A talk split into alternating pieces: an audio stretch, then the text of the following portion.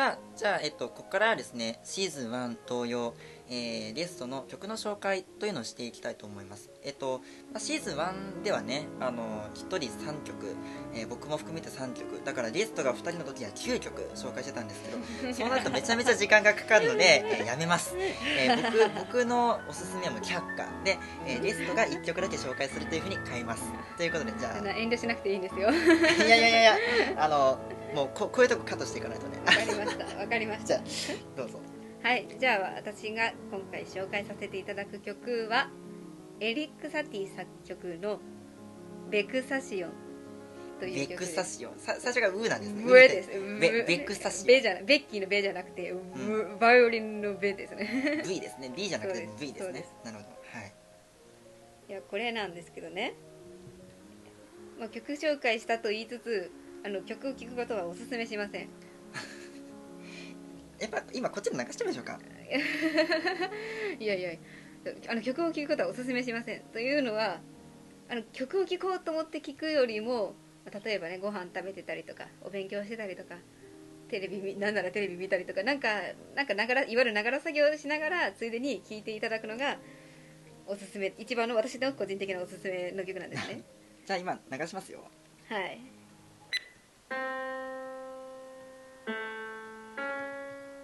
のぐらいの音量でいいかな。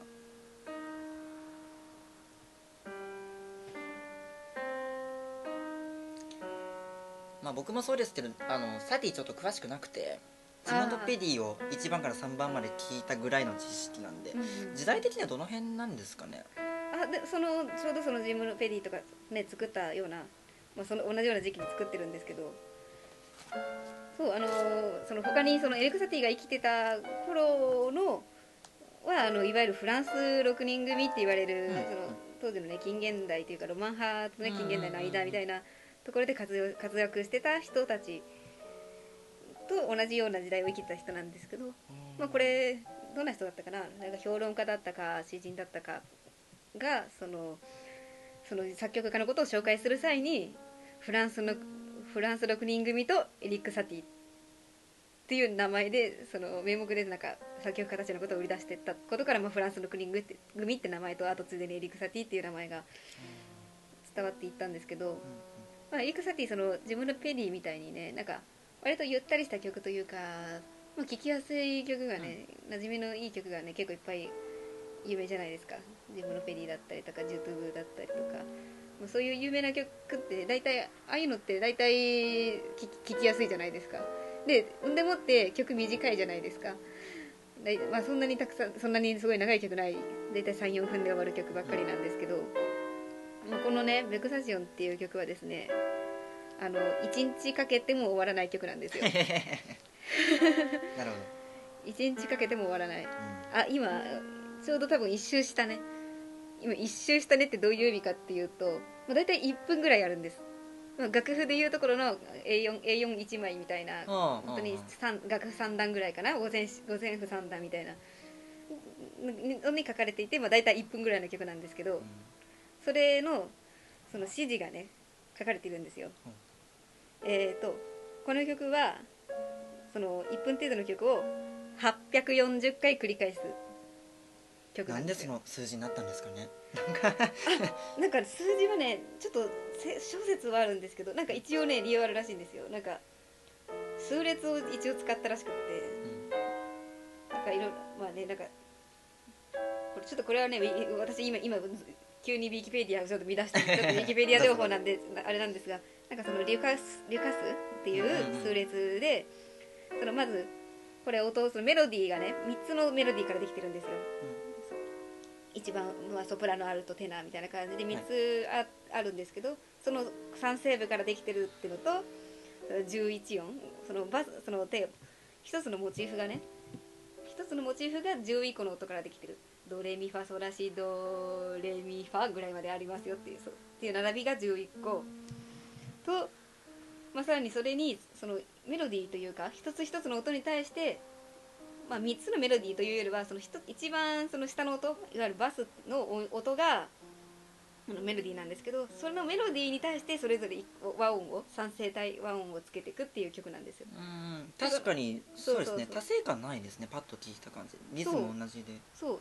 リズムも一緒メロディーも繰り返すメロディーも一緒。でそれにつける和音も実はその並びをね一番下のメロディーだけはずっとドラドシレっていうのを一番下で演奏するのは変わらないんですけどその上につける和音はあの、まあ、これ3段あ楽譜があるんでもちろん3通りあるんですけどこれの演このメロディーの演奏の仕方がね。そのその通りがその上のセーブと真ん中のセーブのその和音をつけてるのをその2回目がそれでで3回目が入れ替えてるだけなんであ。その一番上と真ん中の音。をだからその和音新しい和音をつけてるわけじゃなくってだからもう実質ずっと同じ音が流れてる流れ続けるっていう。840回流れ続ける。なんだろうなんか、ね、フルで流したらなん一体なんどのぐらいかかるんですかね。2日かかるのかな？もっともっとか？そんな感じの曲なんで。まあだからきすごい気軽に聞き流し聞き聞き流すのが一番いいんじゃないでしょうか。はい。なんかでも何だったかな？前後輩から教えてもらった曲でなんかうん。本当になんかこう前後関係が読めない曲がね。確か演奏に25分かかる曲なんですけど、うんうんうん。まあ、10分で短縮されてるバージョンとかあったりフルで弾くと70分超えだったかな。なんかそれな何ですかねその、まあ、普通あの伝統的な形式はあるじゃないですか。そのソナタとかロンドとか、そういうなんかまあ調整も関係あるしあれって。なんかそういう後々の予想がつく感じを打ち破りたかったんですかね。なんか何か目的があるとするとどういうふうにちなみにベクサシオンって嫌がらせっていう意味があるんですけどあのっていう意味がある意味があるというだけ言っておきますね。なるほど。ご言葉の意味としてね。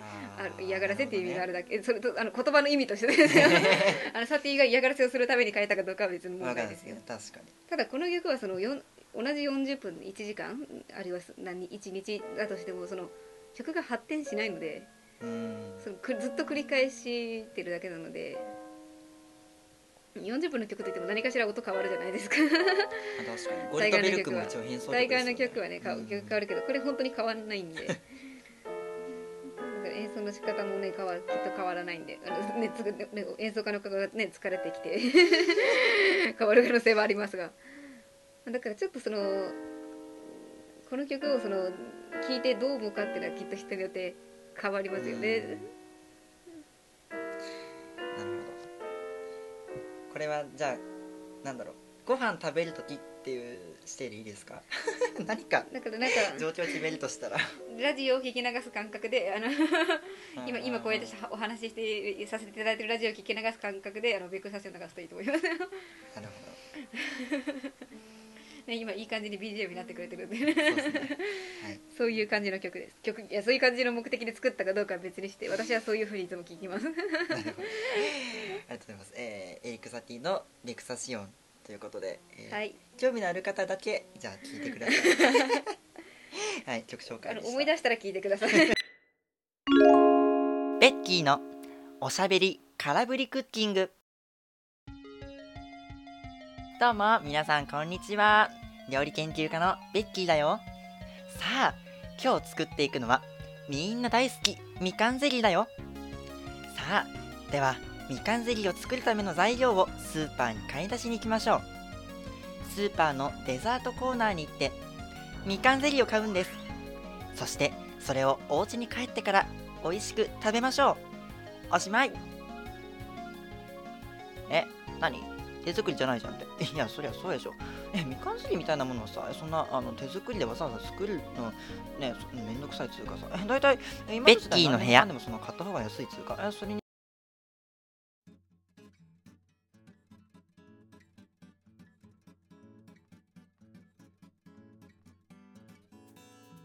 はい。ではここで、えーシーズン2の、えー新企画を、えー早速、えー紹介してみましょう、えーそれはですね音源を流すということです、えーまあこの音源を流すコーナーも何かあのー、なんかタイトルつけた方がいいかな。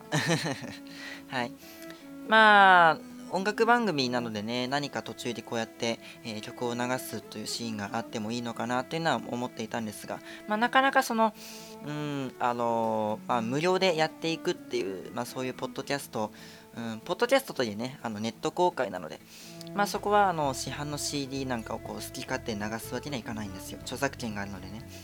ただその、まあ、工夫次第でその著作権の発生しない、えー、音源というのをこう、あのー、まあ、手に入れる方法っていうのはいくつかありそうだなと思っていて。で例えば今日はあのゲストが、えー、作曲家の方だったので、えー、作曲家の、えー、谷先輩が過去に、え作ってそして、え初演を行っている音源というのをですねあのデータいただきましたので、えこちらで流していきたいと思います。曲名はひらがなで僕はガラクタという曲ですね。いやーなんか、なんだろうな。なんか先輩が結構ね、あの、文学が好きというか、まああの、冒頭でもね、文章を書くの大好きということをおっしゃってましたけど、なんかその作品作りにおいても結構あの文学的なイメージを持たれるというか、まあ、僕も結構ねあのそっちの傾向があってあのたまに話があったりすることもあるんですけどまあその何ですかね、まあ、文学的な解釈というもの、まあ、それは何だろう曲のその和声とか大砲の構造的なことあるいはこう、まあ、規則とかね、うんまあ、そっちの方向ではない何かなんですよ。まあまあ、いわゆる感情とかいう方向なんですかね。なんか僕は感情とか気持ちとかなんかそういう言葉を、あの、音楽の説明に使うのはあまり好きじゃないんですよね。あのー、なんか漠然としてて。うん、ただまあその何かこうね、あの、まあ、作曲あるいは演奏をする際のこう心の内で、うん、思っている分には何かこう、うんまあ、それが演奏に生きるかわからないけれど作曲や演奏の深みが増すっていうぐらいの程度なのかな。まあ、これもまた人によって違うと思いますよ。その音楽における、えー、文学的なイメージというものがどういった、えー、効果をもたらすのかっていうのはいろいろありますけどね。すみません、ちょっと話がそれちゃいましたけど、えー、アルトサクソフォンと、えそれからピアノの、え二重奏ですね。えまあ、先輩が、えサックス経験者ということでね、まあ、実際のこう演奏者の気持ちになって、えー、書かれている作品かなとは思いますね。えー、初演が、えー、2016年の6月22日と書いてありますね。はい。じゃあ、早速お聴きいただきましょう。えー、谷川みなみ作曲、僕はガラクタ。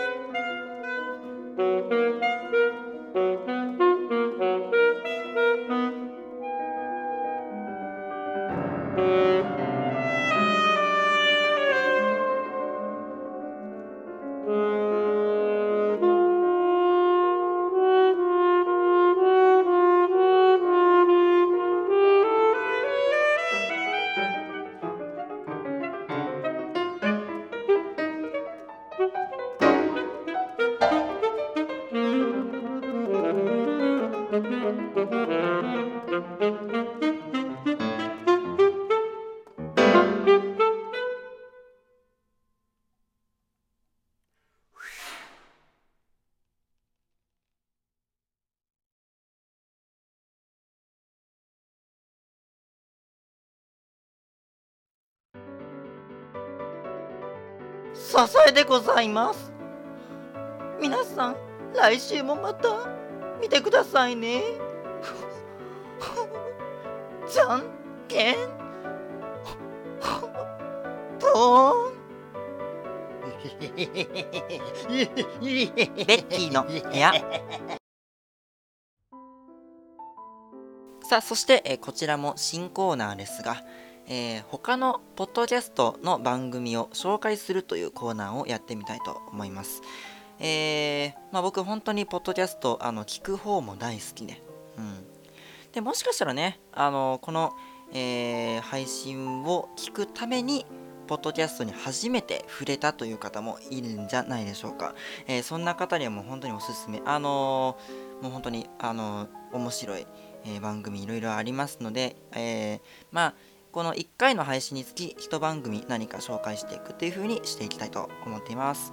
さあ、えーまあ、シーズン2トップバッター紹介するのは原子の無駄遣いという、えーポッドキャストになります、えー原子の無駄遣いっていう風に「の」と「い」がカタカナ。であとは漢字 ですね。で、えーまあ、こちらなんでこんなちょっとへんてこりな 名前かというとねまああのまあ、雑談が多いんですよ。まあ、お便りなんかも来てますけど。うん。で、まあ、その、えー聞く人の時間と空間もどちらも、えー無駄にさせるという、なんかそういう なんかコンセプトみたいで。で、なんかね、あの、サムネも手書きのすごいなんかホラー感満載の怖い感じのイラストなんですけど、実際、あのホラー要素ゼロで、いや、むしろね、もうすっごく優しいの、2人とも。あのーなんか癒されますよ、ほんと。うん。えー、まあ、そうですね。まあ、こちら、結構ね、音楽系ですね。えーまあ、ギタリストと、えーそれからパーカッションパーカッション奏者の、えーデュエットなので、で、まあ、本業としてね、音楽活動をされてるんですけど、えもちろんね、ただ、こちらのポッドキャストかなり人気で、あちなみに僕もね、あの過去にお便り何回か出させてもらって、えあでそれを読んでもらっただけじゃなくてあの僕が、えーまあ、1周年の記念の時の、えーまあ、ボイスメッセージっていうのを送るキャンペーンの時に僕も送ったしであとは極めつけはあの僕があの作った曲の音源をラジオの中で流していただくっていう実は そういうこともしてるっていう。まああのうんあのまあそういうしれっと、えー僕がつながりを持ってる、えー番組の一つでした。ということで、えーまあ本当に面白いので聞いてみてください。であのこちらの番組のね、えー CM 音源があって僕それ持ってますんでこれから流します。ねえねえ、原子の無駄遣いって知ってる？ええ知らないの？ガラガラガラ。おばあちゃん元気だった？ゲーム無駄持ってきたよ。おやおや毎週水と更新のポッドキャストのゲームだじゃね？寒かったろ？こっちで一緒に聞こうか？ああ、やっぱり知らなくてもいいかもね。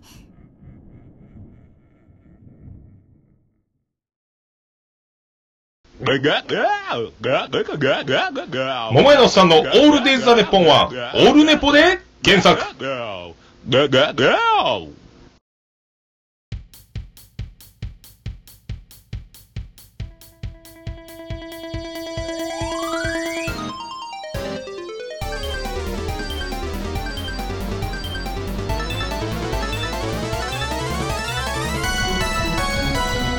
何でも座談会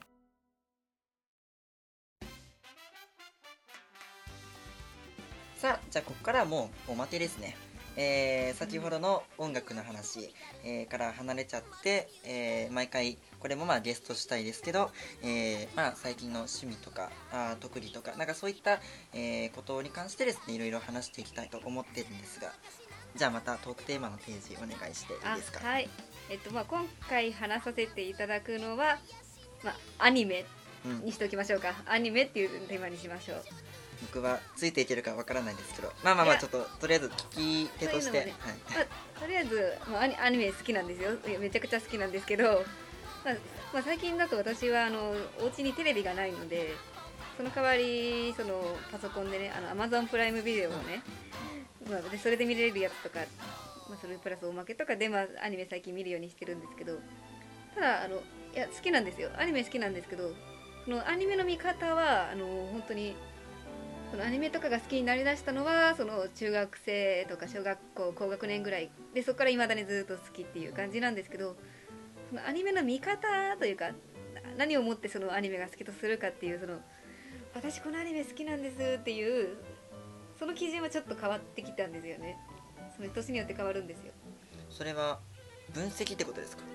分析っていうかそのアニメのどの部分が好きかっていう話ですよね。そのそもそもアニメのね物語とかが好きなのか話そのものが好きなのかあるいはそのアニメに出てくるキャラクターが好きなのかあとアニメのこれ私が一番あった傾向なんですけどアニメの曲が好きなのか、よ要はいわゆるオープニングとテーマエンディングのあそっちなんですか？そう。ああの BGM の方ではなくて？そうそうどっちかっていうとアニメの曲アニメアニいわゆるアニソンってやつですね、はいはいあそうなんだ。中の中の劇伴曲の方はね私はそんなに時々ねここれいいなって思う曲はあるんですけど特に好きだったのはやっぱアニソンの方で。あだからそのすごい一本当に一時期ですよ。一一時期なんですけどアニメの良し悪しよりもアニソンの良し悪しでアニメを判断してたような時期があるぐらいなんかアニソンばっか聞いてた時期があるんですよ。まあ高校生ぐらいかな。本当にアニソンオタクは少なくないと思いますけどそうですね。でなんか本当にその本当に世の中のいわゆるアニアニメオタクの人っていや全然そのそこら辺違うと思うんですよ、そのアニメーションを見るのが好きな人そうっていうのもいるんですよっていうねなんかアニメの制作会社がねあれがそこだからあのあそこの会社のあれがいい 作画がいいんだとか言ってその作画の方を語る人。なるほど。ととじゃなくてそもそも最近だとねその漫画だったりとか小説だったりとかその原作のあるものをアニメ化することがね多いので非常に。だからそこそのアニメがまあアニメから見アニメを見たことでその漫画小説を買うようになった。逆にその小説漫画が好きだからそのアニメを見るようになったっていうその相互関係によってそのアニけ総合的にアニメが結局結論アニメが好きって言ってる人もいればでもあと最近だとすごくブームなのって声優ですよね。まあ。声優がねなんか最近すごい地上地上波の番組でもね普通になんか出てくるようになって漫画私知ってます。よねすげえって声優っていう業界もなんか仕事の内容変わってきたなってすごい思うんですけどなんか最近はその声優でを見てこの声優が出てるからこのアニメ見てますみたいなその声優だからアニメがファンでいうのは声優ファンから入ったような層もうんいるんですよ。でなんかこれは本当に個人的な私の個人的な感覚としてはその声優ファンっていうかその声優オタクイコールアニメオタクだと私は思ってたんですよ。要はアニメとその声がその一致してて好き、まあ、例えば一番今に、ね、一番人気がある花江夏樹さんっていらっしゃるじゃないですか。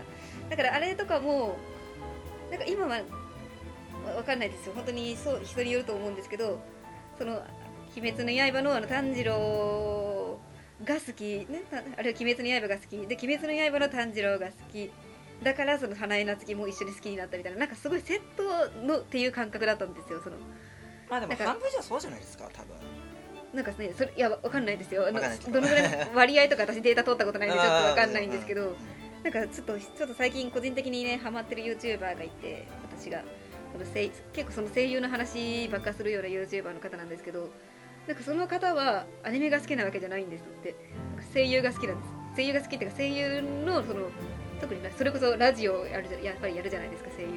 だからその声優のラジオがをばっか聞いてるっていう人もいるらしくってだからなんかあなんかアニメだから今一概にねアニメファンアニメオタクって言ってもなんかその中でもち層が全然違うなっていう。だから音楽が好きって言ってもクラシックが好きなのかジャズが好きなのかポップスが好きなのかとかそれそんな感じでなんかだかアニいわゆるアニメオタクの間でもこの一応なんですよグループ分けされてるというかカテゴライズされてるというか派閥があると言いますかあるんだなと思って。なんか私はそこら辺はなんか、まあ、個人の興味はありつつもその別になんか割とそそまあ、私は一番そのアニメソンが好きって言ってた時期が一番長かったんで、まあうんうん。まあ、どうかなって。まあでも今はアニメアニメ全全体的に割と総合的に好きですね私は、うんうん今のところね。うん総合的に好きでアニメが好きで、まあ、そこからその作品そのものに興味持ったり声優に興味持ったりしてるんですけどなんかそのアニメという一つのコンテンツにしてもその入り口が、うん。コンテンツに入る入り口が実は全然違うっていうことに、まあ、最近ではないんですけど気がつき始めてまあそれこそね本当に YouTube ポッドキャストでそのそもそもその情報を発信する媒体がのバリエーションが増えてきたからこそあるいはそのしょその声優だったら声優という職業で求められることがなんか変わってきたからこそ、まあ起き起きてる現象だと思うんですけどなんかそういう意味で面白いなって思いましたね。そっかまあでもアニメじゃなくてもその何がきっかけでなんかその趣味とかもう生きがいとかなんかそういうのにたどり着く自分はどうしてその世界と出会ったんだろうっていうその発端ってこう面白いですよね例えば僕は今思えばあの本当に今の話とかぶるんですけどまあポッドキャストをねあの、うんうん。僕が、えっと、こうやって今配信してますけどベッキーの部屋を、えー配信するまで他のポッドキャストの番組は聞いたことがなかったんですよ。でどうしてポッドキャストっていう世界を知ったかっていうとあのまあえっとまああえて名前出しちゃうと下食いラジオっていうのを配信されてる方がいるんですけどその方が書いてる下津マガジンにラジオの配信の仕方が書いてあったんです。ポッドキャストの存在とかアンカーっていう配信サイトの紹介とか全部まあの詳しくまとめてあってそれで分かったんですけど。ただそもそもなんで僕がそういうサイトを見ることになったのかっていうとネットラジオを始めたいっていうふうにうん思ったからなんですけどそのきっかけはなんと声優のラジオです。あらあらあらあら。もともと僕あのまああのお友達の紹介であのまあその時あのボルトがねあの結構一番面白いあのナルトボルトのやつですか？はいはいはい。でそれをあのうちに来てそれをあの僕の知らない間に勝手に毎週録画にしてであの 録画にそれ溜まっていくわけですよ。はいはいはい。でうちにある時やってきてその溜まった56個をまとめてあの深夜まであの居続けてそれであお酒飲みながら帰るっていうそういうえお友達が一人いまして。であの まあ僕の知らないところで勝手に毎週録画をするわけですからちょっとまあ見方によってはいかがなものかっていうのはありますけどそれがきっかけだったんですよねナルトに興味を持ったのは。なんかもともと何だったかな。まあなんだろうそのボルトってナルトファンにを喜ばせるための伏線が多かったらしくってあ昔のこの話とつながってるみたいな。うんだからそれで昔のやつをちょこちょこと YouTube で見てそこから興味を持ったみたいな。でそのナルトをあの全部見終わった後にそうあのなんだろうなわあでもどっから声優っていうふうにこうつながったのかな。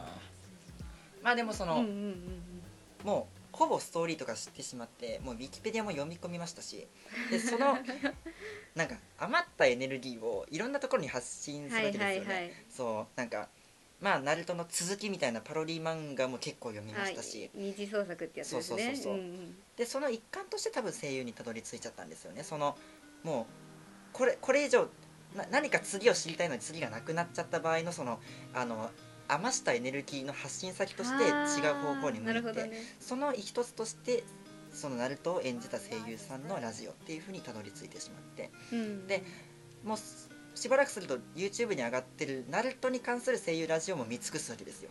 だからそっから他の方にどうだったかな。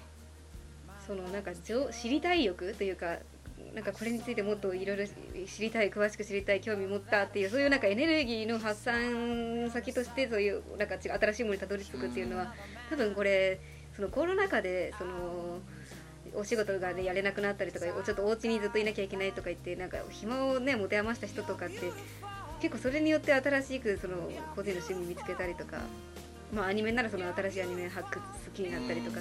なんかそれによっては新しく発は新しく発掘されて結果なんか人気が出てったコンテンツコンテンツというかものって結構あるんじゃないかなと今思いましたね。例えばあのまあ、一時期逃げ恥ロスっていう言葉みんな使ってましたよね。ドラマ、はい。毎週の楽しみだったのにもうドラマ終わっちゃった。どうしよう私生きがいなくしたみたいな。でそういう人が例えばあの平正さん役を演じた星野源に興味を持ってそっからラジオと曲に行ったっていう人とか。そう。だからなんていうかそのまあジャンルは違うんだけどその自分の好きだったものにちょっとかじってる別のものを追い続けることで続きをあのなんか自分の中に取り込む感覚になってる人っていうのは多いはずなんですよ。僕もそういう感じでラジオを見てでナルトのラジオを見終わったからこうそもそも声優っていうものに興味を持ちある時あの銀玉の見てもいない銀玉のラジオをたどり着きっていうのをやってるとねでそもそもラジオを配信するっていうことに興味が湧いたみたいな。なんかそういうなんすかね新しい趣味の始まり方って意外とそういう前の趣味と何かつながる。うーんここはもう満足したから。けど特にこの部分を使った何か他のもの。いやちょっと。いやわかりますよ。うんすごいわかるわかる。うんちょっとジャンルは一緒だけど今銀玉って出てきたじゃないですか。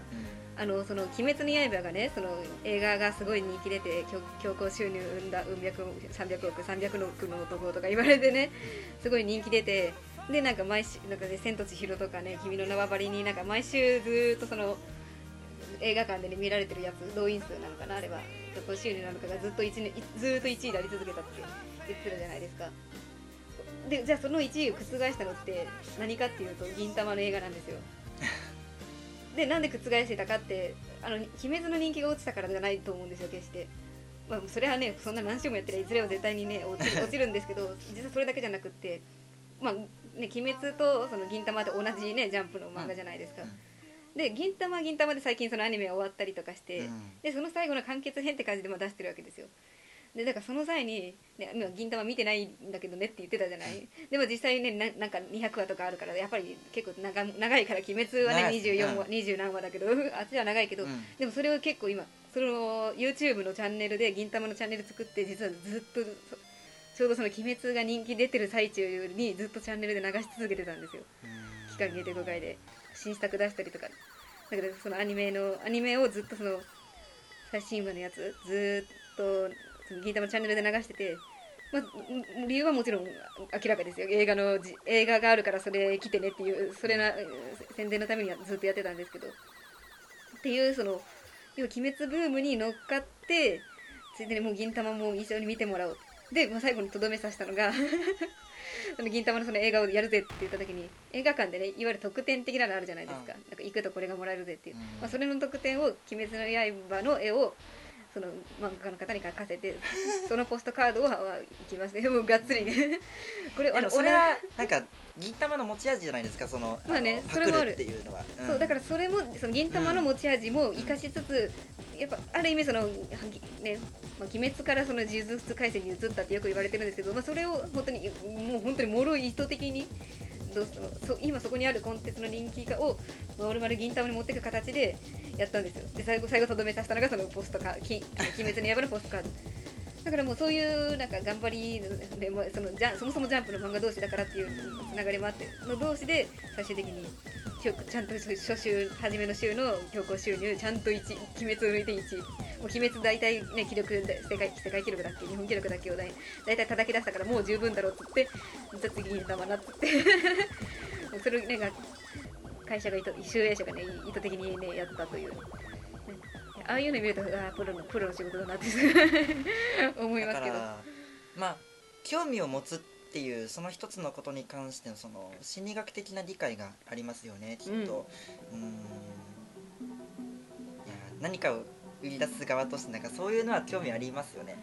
いやもちろんなんか作品を作るっていうそのあの自分のためにクオリティにこだわるっていうことであれば別ですけどやっぱ他の人にあの見てもらいたい価値を共有したいっていうなんかそういうなんか周りの人へのこう後悔するっていうそういう欲がある人はやっぱそういうのは大事なんですかねなんかまあね、そまあ、私も結構そういうなんかものの動きというかその人コンテンツとかの動きを見るの結構個人的にこ 完全に趣味なんですけど好きなんでいつもそういう風に見ちゃいますね。大体 YouTuber とかも好きなのいたらなんかいろんなの見るんじゃなくて好きなの見たら大体それを全部であーってあさってこの人はどの辺から人気出たんだやろうとか言って人気で出したら一体何やりだしたんだろうとかそもそも今この人何何に興味があるんだろうとか なんかそういう分析をし始めますよね。お前それファンなのかって。ちょっとファンの線超えてないで。っていう分析をちょっと始めるのちょっと面倒くさい女なので気をつけてください。まあでもちょっとわ悪いわ私の悪い癖なんですよ。気をつけてください。いいんじゃないですかね。そのある意味便乗も大事ですよ。だってねあの「君の名は」で有名になりましたけど聖地巡礼っていうのがもう本当にあのーね今 SNS があるから巡礼行ってきたよってみんなアップできるじゃないですか,、はいはい。なんかそういうのもあってねなんか日本国民が今どういうような興味を持ってるかっていうのは結構昔と比べると把握しやすい時代になったから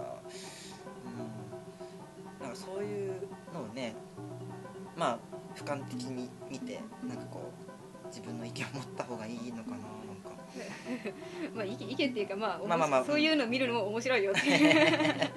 ね、純粋にねあこれ好きとかね言うだ言うのももちろん全然いやそれで全然いいです。ああの本当それでいいと思います。いや私はかかなりちょっとマニアックななんか趣味を持ってますので。なるほど。まあアニメの話のつもりがなんか。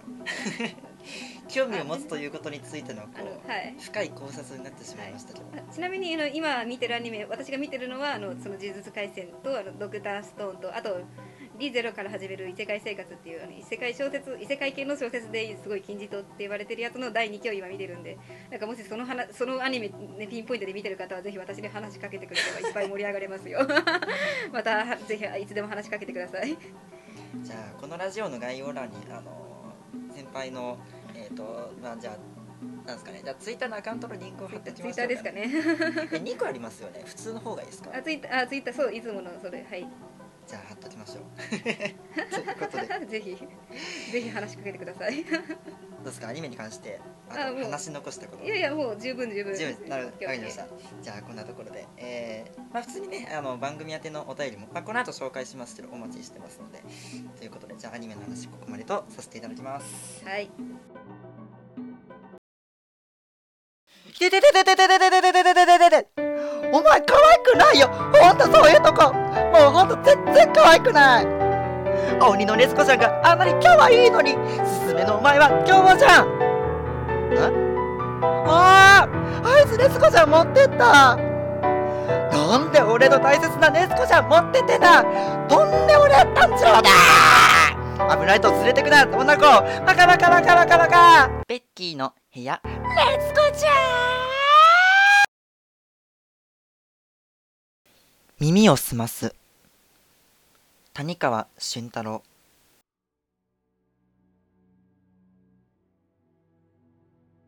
耳をすます。昨日の雨だれに。耳をすます。耳を澄ます。いつから続いてきたとも知れぬ人々の足音に耳を澄ます。目をつむり耳を澄ます。ハイヒールのコツコツ。長靴のドタドタ。ぽっくりのポクポク。耳を澄ます。朴葉のカランコロン。網上げのザックザック。草履のペタペタ。耳を澄ます。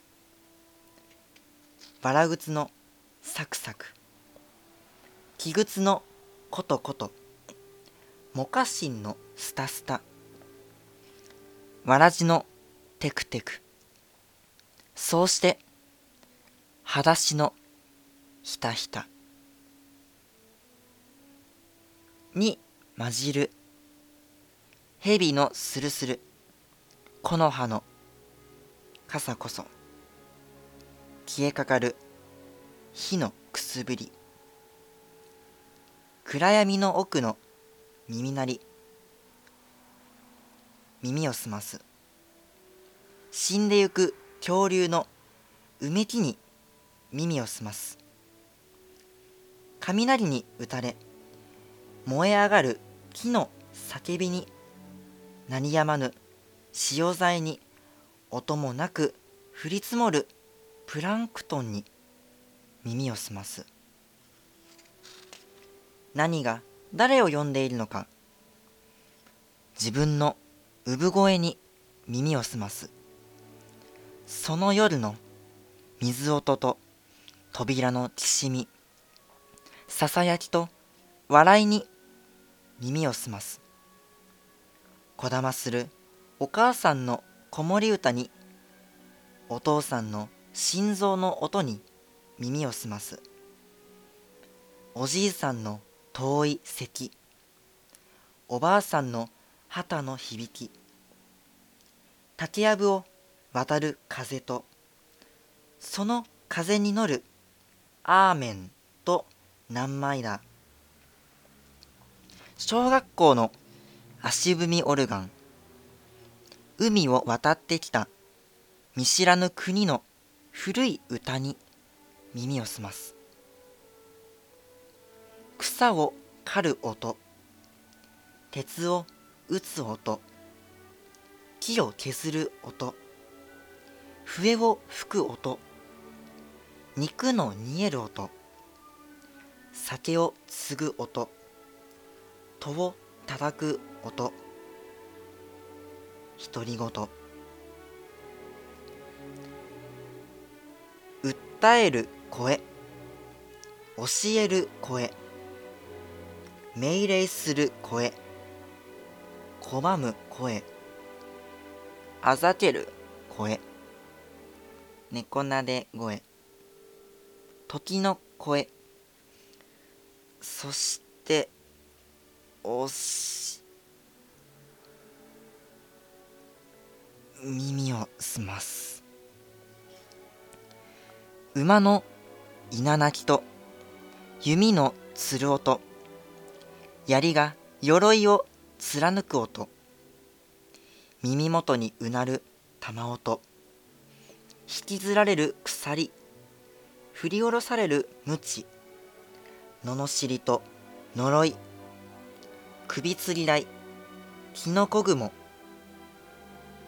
尽きることのない争いの甲高い物音に混じる高いびきとやがてスズメのさえずり変わらぬ朝の静けさに耳を澄ます一つの音に一つの声に耳を澄ますことがもう一つの音にもう一つの声に耳を塞ぐことにならないように。耳を澄ます。10年前の娘のすすぎ泣きに耳を澄ます。耳を澄ます。100年前の百姓のしゃっくりに耳を澄ます。耳を澄ます。千年前のイザリの祈りに耳を澄ます。耳を澄ます。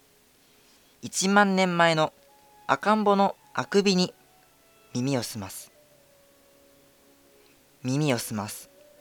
10万年前の小鹿の鳴き声に100万年前のシダのそよりに1000万年前の雪崩に1億年前の星のささやきに。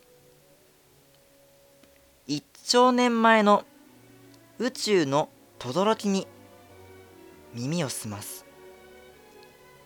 耳を澄ます。道端の石ころに耳を澄ます。かすかにうなるコンピューターに耳を澄ます。口ごもる隣の人に耳を澄ます。どこかでギターのつまびき。どこかで皿が割れる。どこかであいうえお。ざわめきの底の今に。耳を澄ます。耳を澄ます。今日へと流れ込む。明日のまだ聞こえない小川のせせらぎに。耳を澄ます。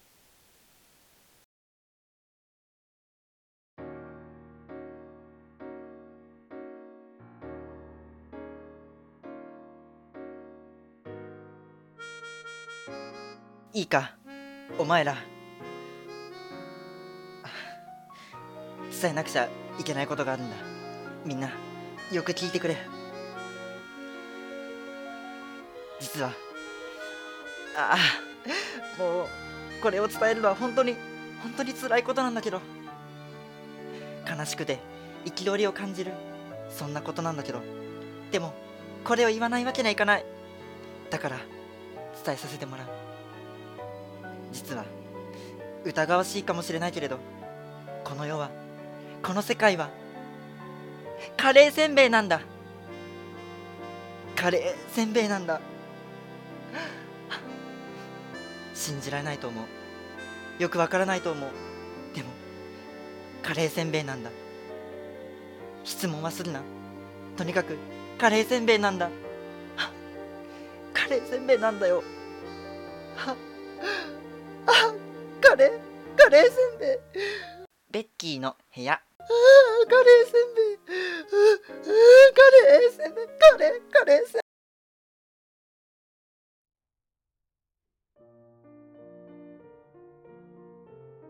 さあというわけで、えーまあ、編集で何分になってるかわかんないけど、えーエンディングのお時間です。ということで、えーまああのなんだろう2人とも思ったことをそのまま話すような感じの、えー収録になりましたが、えー 最後までお聞きいただいた方ありがとうございます。ありがとうございます。えーこの番組ではお便りを募集しています。ということでこのお便りの募集方法ゲストが読むことになってますのであわかりました。この仮括弧の部分。ここですね。はい。はいお願いします。はい、えーお便りは概要欄に記載のリンクにアクセスして表示されるフォームにご記入をお願いします。またツイッター用のハッシュタグをハッシュタグシャープですね。シャープ記号のベーブ。米はカタカナですね。でカタカナ。ベーまでカタカナで部はあの物質とか部活の部ですね。ハッシュタグベーブに統一してください。ツイッター用のハッシュタグベーブでぜひお便り皆さんよろしくお願いします。ということであのー正直ねシーズン1のお便り全部で5個ぐらいだったかな。あのそれはね理由は分かってです。匿名で投稿ができないからです。だからあの一応ねあのこの番組用のメールアドレスも作ったんですよ。ただ本当に来なくて。であのツイッターの DM でもいいよって言ってたんですけど来なくて。ということでやっぱりねやっぱり匿名の力って強いんですよ。ピング質問箱があそこまで有名になったのは理由があるんですよ。だからそうね。マシュマロとかね。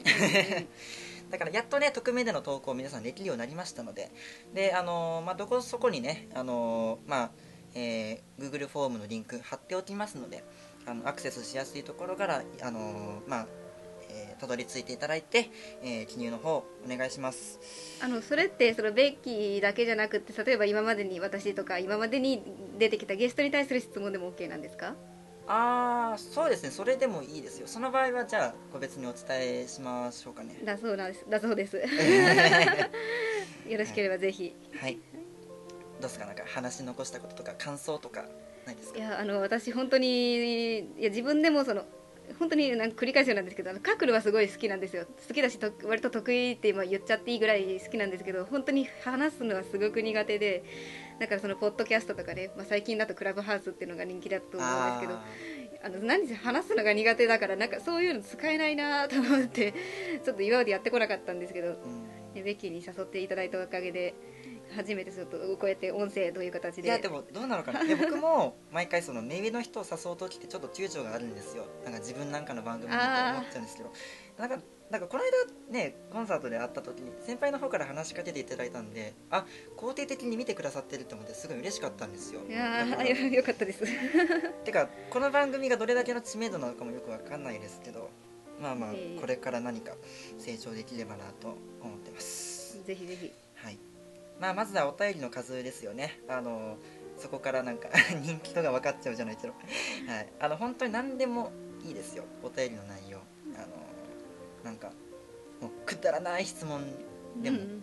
そうそう。これはねこれを自分でこれはちょっと嫌だなっていうのはちゃんとベッキーが自分でそん 忖度するんで大丈夫ですよ。何でも送っちゃ送っちゃってください。ねじゃあ終わりましょう、えーはい。ベッキーの部屋第14回放送は以上となります。じゃあ皆さん次回も楽しみにしていてください。お相手はベッキー海星と。はい。ゲストの谷川みなみでした。はい。バイバーイ。はいバイバイ。さようなら。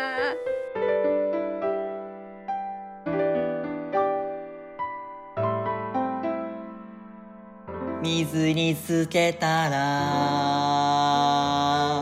わかめが増えた水につけたらわかめが増えた。水につけたらわかめが増えた。わかめ。わかめが増えた。